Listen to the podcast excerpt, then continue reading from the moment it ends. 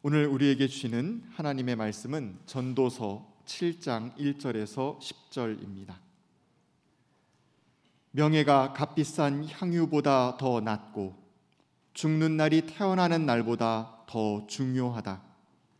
초상집에 가는 것이 잔치집에 가는 것보다 더 낫다. 살아있는 사람은 누구나 죽는다는 것을 명심하여야 한다. 슬픔이 웃음보다 더 나은 것은 얼굴을 어둡게 하는 근심이 마음에 유익하기 때문이다. 지혜로운 사람의 마음은 초상집에 가 있고 어리석은 사람의 마음은 잔치집에 가 있다. 지혜로운 사람의 책망을 듣는 것이 어리석은 사람의 노래를 듣는 것보다 더 낫다. 어리석은 사람의 웃음소리는 가마손 밑에서 가시나무 타는 소리와 같다. 이 또한 헛되다. 탐욕은 지혜로운 사람을 어리석게 만들고 뇌물은 지혜로운 사람의 마음을 병들게 한다. 일은 시작할 때보다 끝낼 때가 더 좋다. 마음은 자만할 때보다 참을 때가 더 낫다. 급하게 화내지 말아라. 분노는 어리석은 사람의 품에 머무는 것이다. 옛날이 지금보다 더 좋은 까닭이 무엇이냐고 묻지 말아라. 이런 질문은 지혜롭지 못하다. 이는 하나님의 말씀입니다. 아멘. 어, 광야를 지나는 것 같은 권고한 시간을 보내고 있는 이들에게 어, 우리 아름다운 두 연주자가 들려주고 있는 이 곡이 큰 위로가 되었을 거라고 생각합니다. 아, 대단히 감사하고요. 아, 여러분 모두에게 정말 이 선율이 어, 마음속의 상처를 치유해주는 그런 선율이 되기를 소망합니다. 아, 예배의 자리에 동참하고 있는 모든 이들에게 참 좋으신 우리 주님의 은혜와 사랑과 평화가 넘치시기를 빕니다. 더욱이 이맘때가 되면 더욱더 아픈 그 기억 속에서 헤어나올 길이 없는 분들과도 함께하기를 빕니다. 누구에게도 삶은 힘겨운 것입니다. 하지만 예기치 않았던 시절에 그런 시기에 정말 급작스럽게 사랑하는 가족과 작별해야 했던 사람들의 경우는 더욱더 그러합니다. 세월호 참사가 일어난 지 7년의 세월이 흘러갔지만 여전히 밝혀지지 않은 일들이 많이 있기 때문에 많은 사람들이 아, 분노하기도 하고 안타까워하기도 합니다. 아, 그날로 시간이 멈춰버린 유가족들의 아픔과 한이라고 하는 것은 이루 말할 수가 없습니다. 그 때문에 우리는 공의의 하나님께서 이 모든 일들을 개입해 주셔서 밝혀 주시기를 소망합니다. 그리고 우리는 소망합니다. 생명이 최우선의 가치로 그렇게 인정받는 새로운 세상이 열리기를 말입니다. 생명이 최우선의 가치로 인정받는 세상의 꿈. 이것은 성서의 첫 장부터 마지막 장까지 거듭거듭 반복되어 나오고 있는 주제입니다. 성경 66권을 관통하고 있는 하나의 주제를 말하라고 한다면 생명 존중이라고 하는 말 속에 담겨 있지 않은가 생각해 봅니다. 오늘 우리가 살고 있는 세상은 생명을 경시하는 세상이 되어버린 것 같습니다.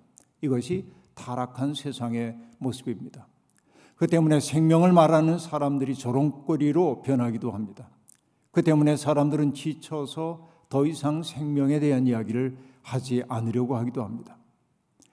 그러나 이럴 때일수록 더욱더 생명의 꿈을 이야기해야 하고 조롱을 받으면서도 끝끝내 생명 우선의 가치를 실현해 가는 사람들이 더 많이 등장해야 하는 것입니다.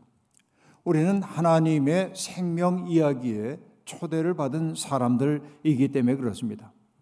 그리고 우리 스스로가 생명을 풍성하게 하는 하나님의 구원 이야기의 저자가 되어 살아야만 합니다. 이것이 우리에게 주어져 있는 소명입니다. 삶은 참으로 복잡하고 모호합니다. 그 때문에 삶에 정답을 내놓을 수 있는 사람은 아무도 없습니다. 다시 말하면 누구에게나 어떤 시간에나 무차별적으로 적용될 수 있는 인생의 정답은 없다라고 하는 말입니다. 살아가는 모습이 저마다 다 다른 것처럼 삶의 상황 또한 저마다 다 다릅니다.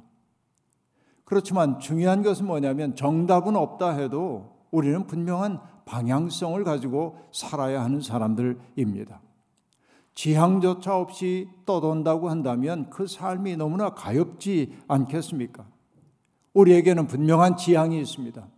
그것은 그리스도라고 하는 표대를 향하여 나아가는 사람들이라는 것입니다.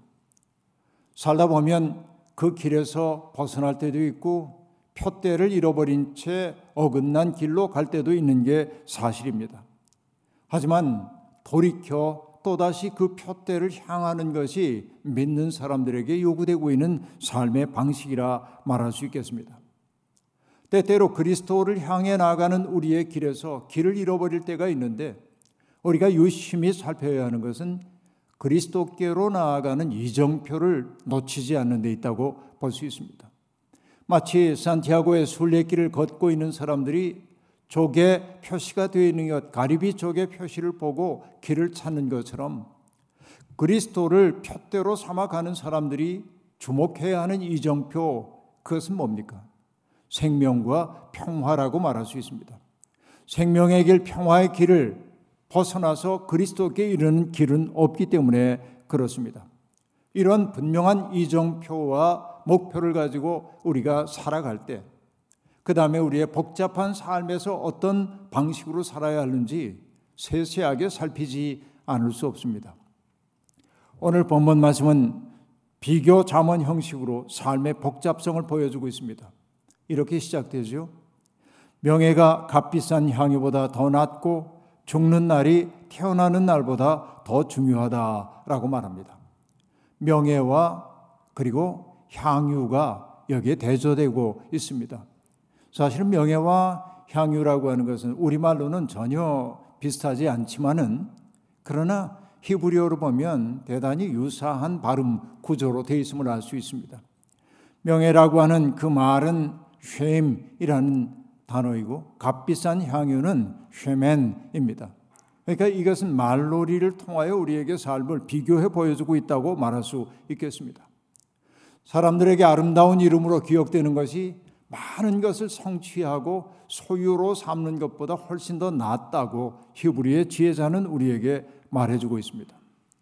그리고 죽는 날이 태어나는 날보다 더 중요하다고도 말하고 있습니다. 왜 그럴까요? 왜 태어남보다 죽는 날이 더 중요할까요? 태어난다고 하는 것은 나의 의지와 무관하게 벌어지는 사건입니다.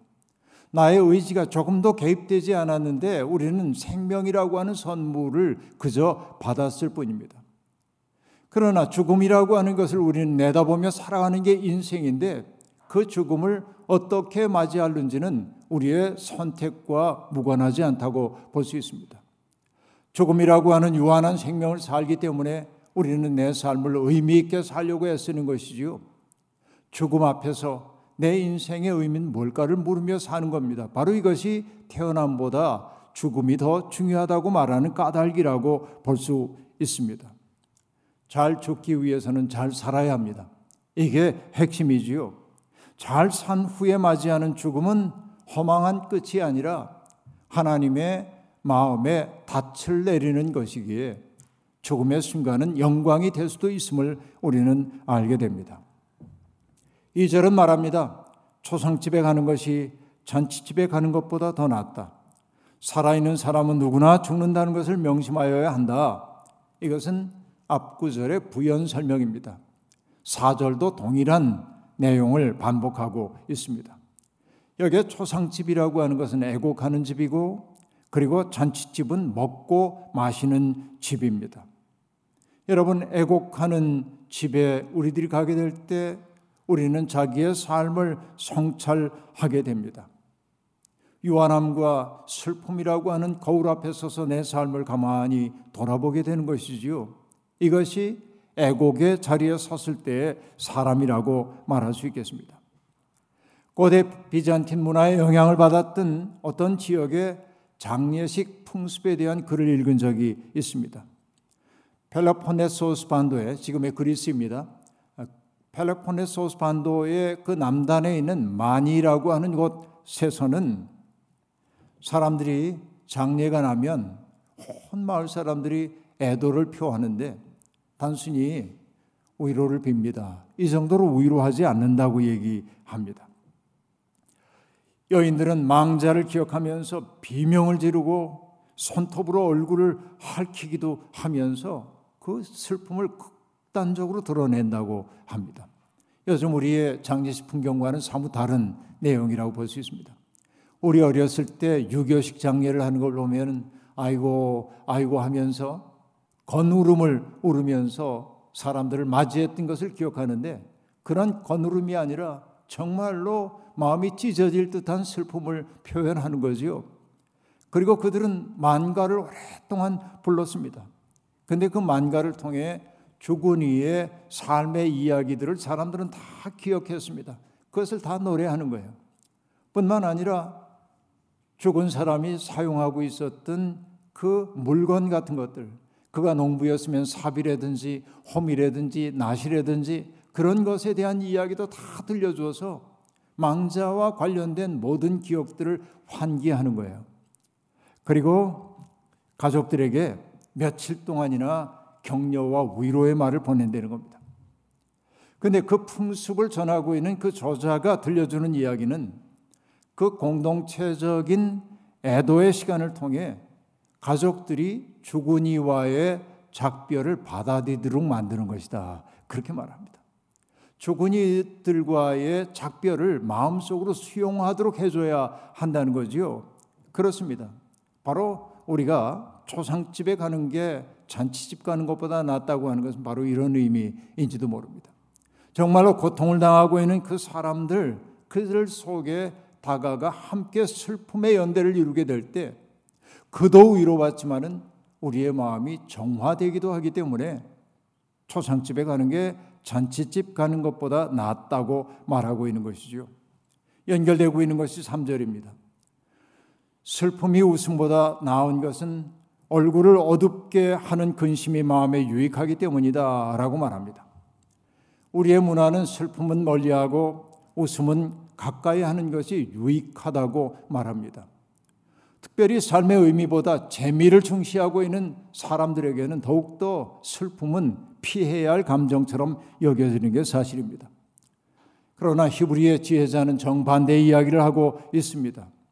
슬픔에 유익이 있다면 그것은 무엇일까요?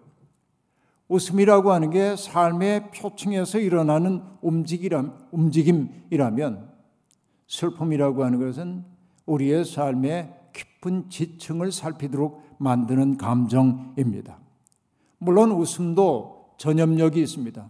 웃는 사람 옆에 가면 나도 따라 웃게 되는 것이지요.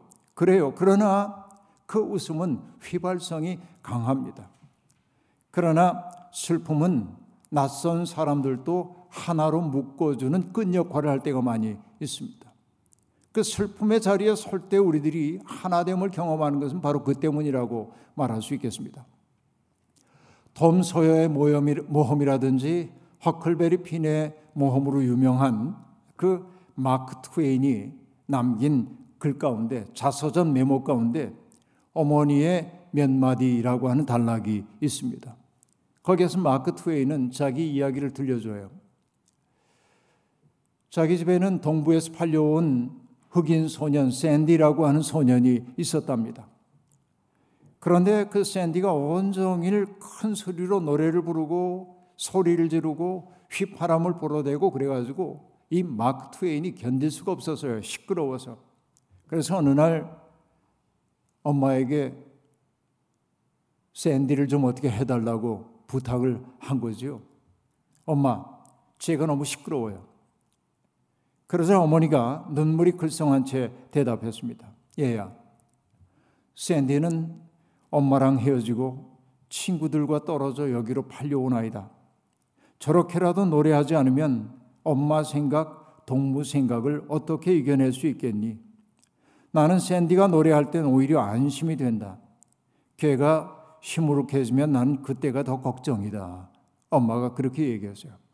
여러분 이 엄마를 두고 노예 제도를 왜 찬성했냐고 얘기하는 것은 어리석은 얘기입니다. 이건 그 당시에 삶이었으니까 그냥 받아들이며 얘기를 해나가죠.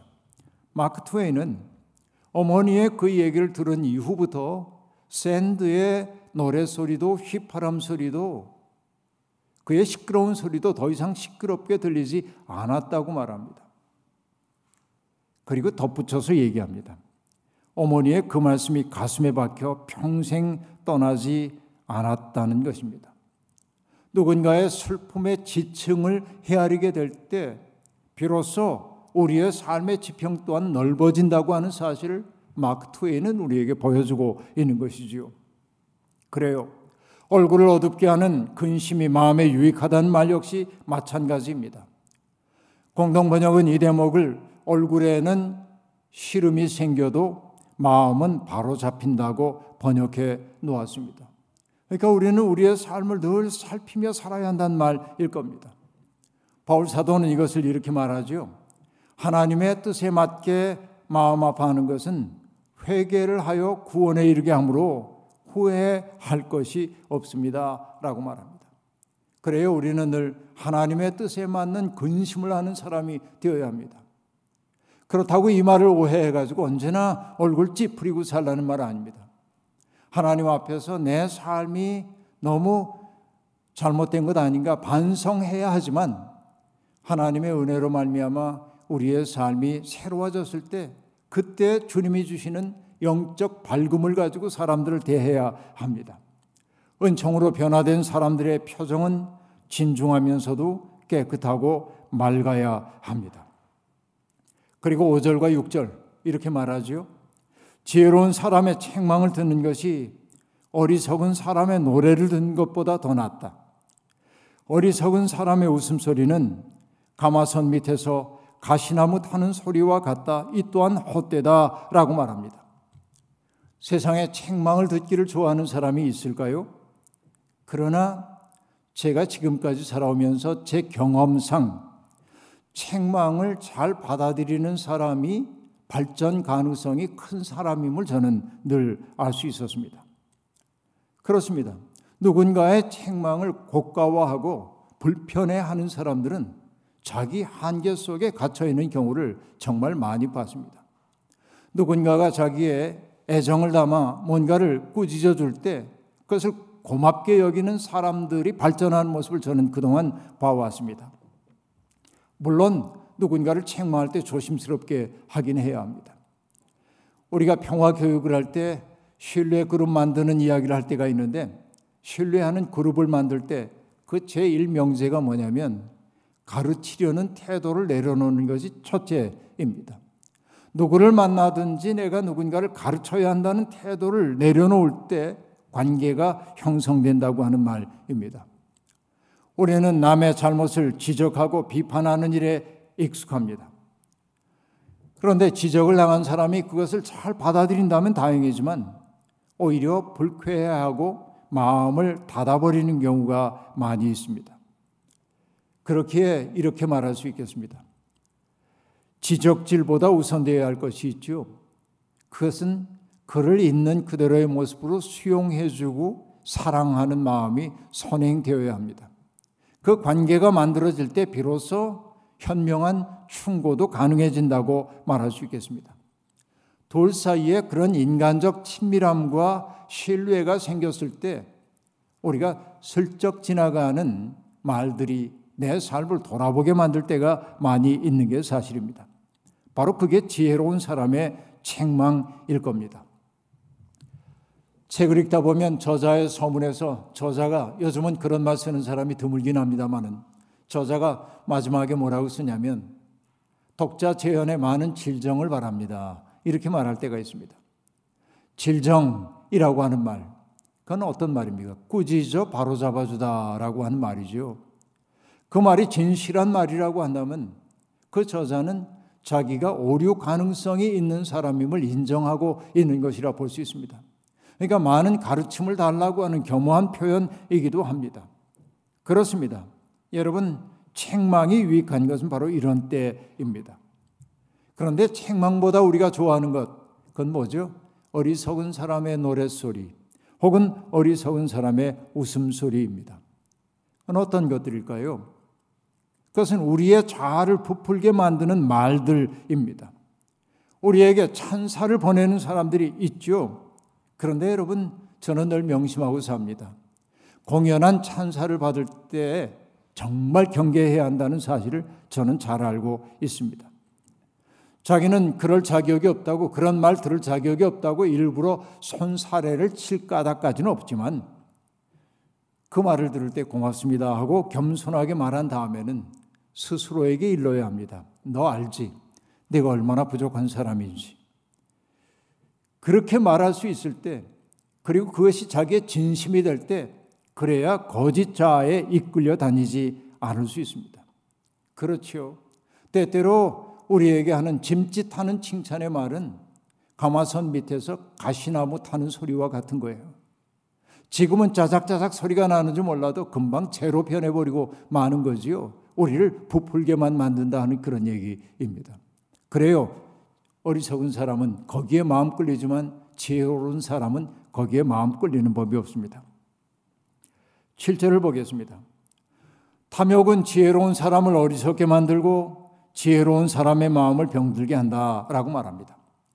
여기에 탐욕이라고 번역된 오쉐크라고 하는 단어는 과도한 욕심을 말하기보다는 자기가 가지고 있는 힘을 이용해서 누군가의 것을 착 취하는 행위를 뜻하는 말이라고 볼 수 있습니다. 다시 말하면 자기의 입속을 차리기 위해 힘없는 사람을 위협하고 갈취하는 행위를 일컫는 말입니다. 지혜자는 분명하게 말합니다. 그것이 그의 주머니를 부풀려 줄는지 모르지만 그러나 그는 그 때문에 어리석어진다고 말하고 있습니다. 사실 여기서 말하고 있는 어리석음이라고 하는 것도 사물에 어둡고 사고력이 부족하다고 하는 지혜가 부족하다는 말로 받아들이면 안 됩니다. 오히려 누군가를 자기의 힘을 이용해 누군가의 것을 착취하는 버릇이 든 사람들은 어리석어진다가 아니라 광기에 휩싸이게 된다라고 한 말에 가깝습니다. 이게 원문의 의미일 겁니다. 여러분 그렇습니다. 인간의 끝간데 모르는 욕심이라고 하는 것은 인간을 일종의 과잉 상태 속에 몰아넣습니다. 의학적인 용어로 얘기하면 항진 상태 속으로 밀어가는 거예요. 그러니까 자기 스스로를 억제하거나 통제할 수가 없는 거지요. 그렇습니다. 우리는 잘 압니다. 돈에 대한 욕망에 포박된 사람들은 제정신을 차리지 못합니다. 뇌물은 사람의 영혼을 병들게 만듭니다. 그래요. 여러분, 과도한 욕심에 사로잡힌 사람은 일종의 항진 현상 속에 있는 항진 상태에 있는 사람과 같아요. 광기에 사로잡힌 상태예요. 이게 우리의 문화의 지금 슬픔입니다. 우리의 지금 이 한국 사회를 사로잡고 있는 것이 바로 이런 일종의 광기라는 생각이 제게는 듭니다. 이것은 여러분 춘추 전국 시대의 현인인 노자 역시 지적한 바입니다. 그는 이렇게 얘기했죠. 사냥을 하느라 뛰어다니는 것이 사람들의 마음을 미치게 하고 얻기 힘든 보화가 사람으로 하여금 덕행을 하지 못하게 만든다. 치빙, 전력, 영인, 행, 아, 시민, 발광 그렇게 말해요. 사냥질에 미쳐가지고 날뛰어 뛰어다니다 보면 사람의 마음이 발광하게 된다는 거예요. 난득지화, 영인, 행, 방 그렇게 말하고 있는데요. 그러니까 얻기 힘든 보화를 얻으려고 마음을 쓰다 보면 인간의 마음이 거칠어져서 덕행을 할 수가 없다고 얘기하고 있습니다.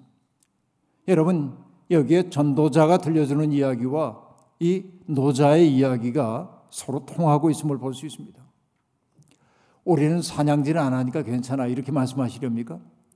동물을 잡는 것만이 사냥이 아니지요. 돈을 따라 몰려다니는 것 역시 우리 시대의 사냥일 겁니다. 투기꾼들을 떠올리면 되겠습니다. 돈이 어디에 있는지 눈이 벌게 가지고 따라다니고 있잖아요. 여러분, 결국 그런 삶은 우리를 미치게 만든다고 말하고 있어요. 이게 지혜자들이 일관되게 하는 얘기입니다. 자기가 누구인지 어떻게 살아야 하는지 다 잊어버리고 곁에 있는 사람들이 얼마나 귀한 줄 모르고 살게 됩니다. 이익이 모든 가치 판단의 중심이 될 때 세상은 더욱더 사나워질 수밖에 없습니다. 왜? 이익을 따라가는 사람은요, 이웃들의 아픔에 눈을 감습니다. 기후 위기가 지구를 위협하고 있다는 경고를 들으면서도 돌이킬 줄을 모릅니다. 삶의 방식이나 태도를 바꿀 생각조차 없는 겁니다. 바로 이것이 어리석은 마음이고 병든 마음이고 광기에 사로잡힌 마음이라 말할 수 있겠습니다. 마음의 병이 드는 상태를 뭘 벗어날 수 있을까요?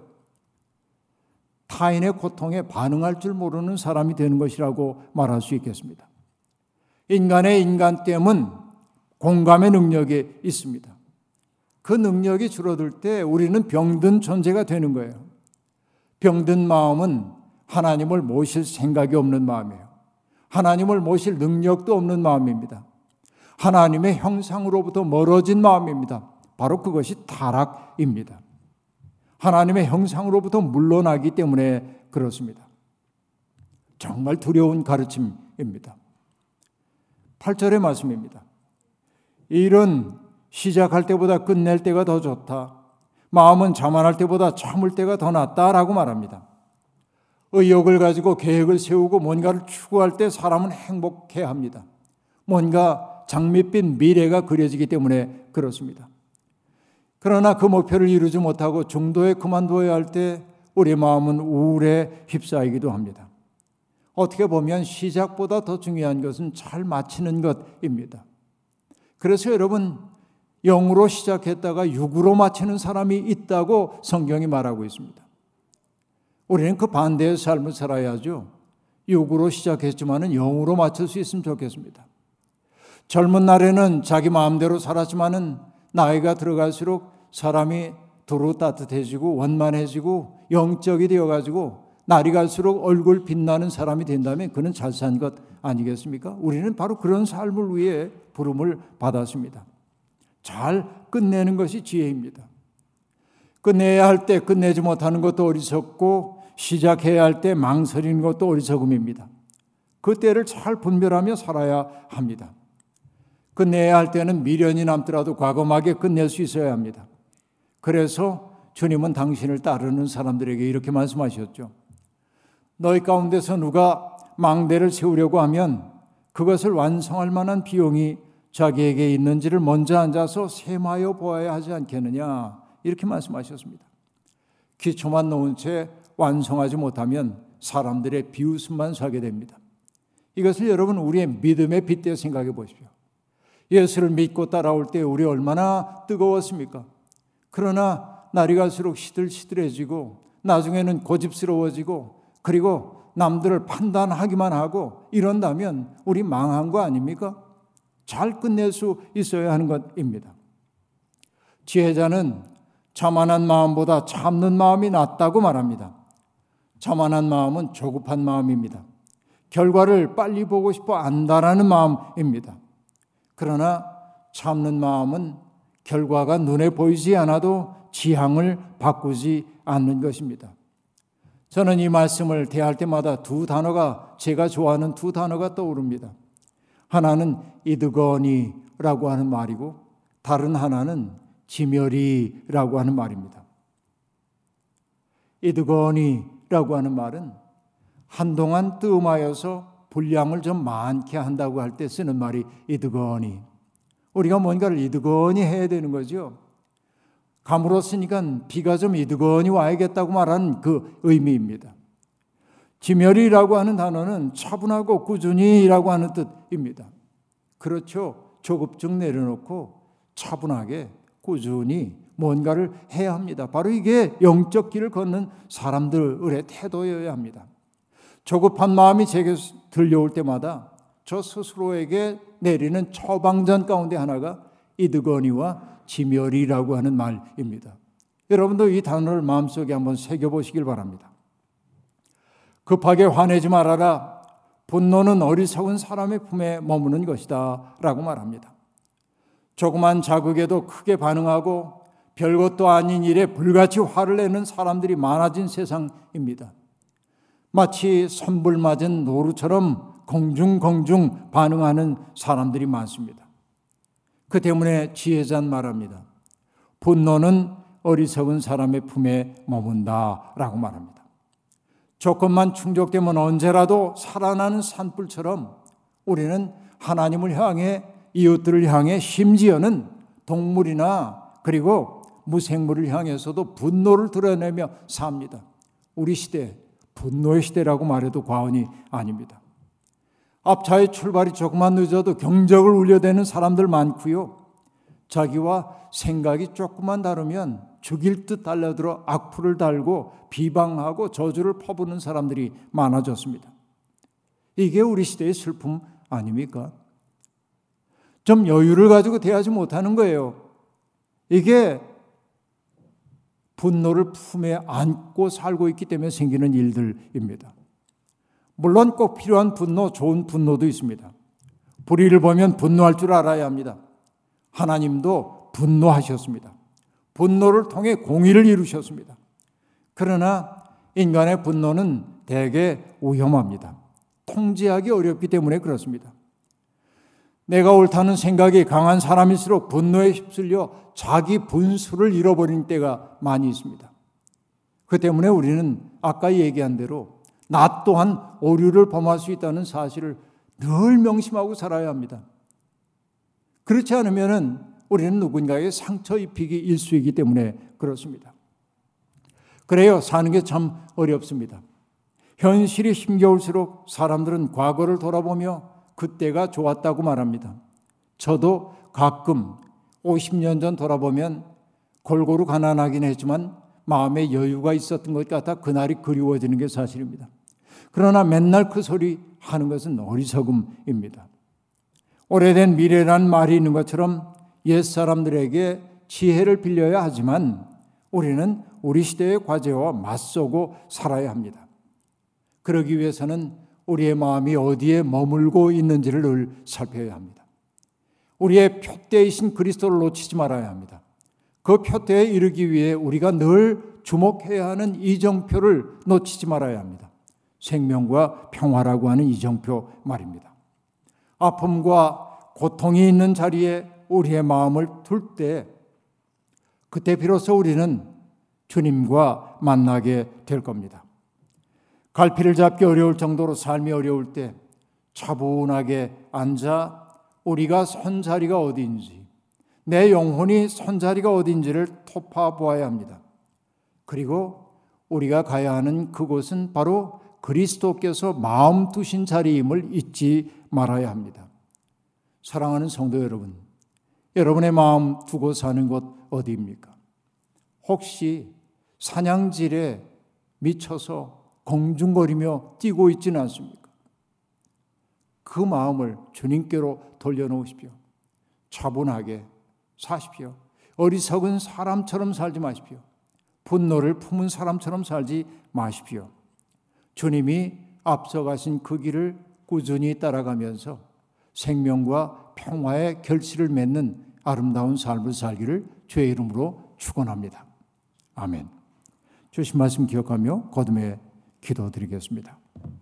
하나님, 내 마음 갈 곳을 잃었다고 하는 대중가요 속의 가사가 떠오르는 나날입니다. 뭔가를 위해 분주하게 달려가긴 하지만 문득 멈추어 생각해 보면 우리가 마땅히 있어야 할 자리에서 벗어난 것처럼 느껴질 때가 많이 있습니다. 보람과 기쁨으로 차올라야 할 우리의 마음 속에 허망함이 가득 차오를 때도 있고 어둠이 그리고 슬픔이 우리를 확고하게 사로잡을 때도 있습니다.